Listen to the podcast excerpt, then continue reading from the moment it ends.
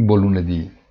In attesa di conoscere il primo, comunque parziale verdetto delle urne francesi, il cui esito immediato dovrebbe riflettersi in prima battuta in maniera prevalente sull'andamento del cambio dell'euro, è probabile che i mercati finanziari si mostreranno più attenti all'andamento dei conti aziendali del primo trimestre dell'anno, che entrano nel vivo proprio nel corso della settimana breve che precede Pasqua.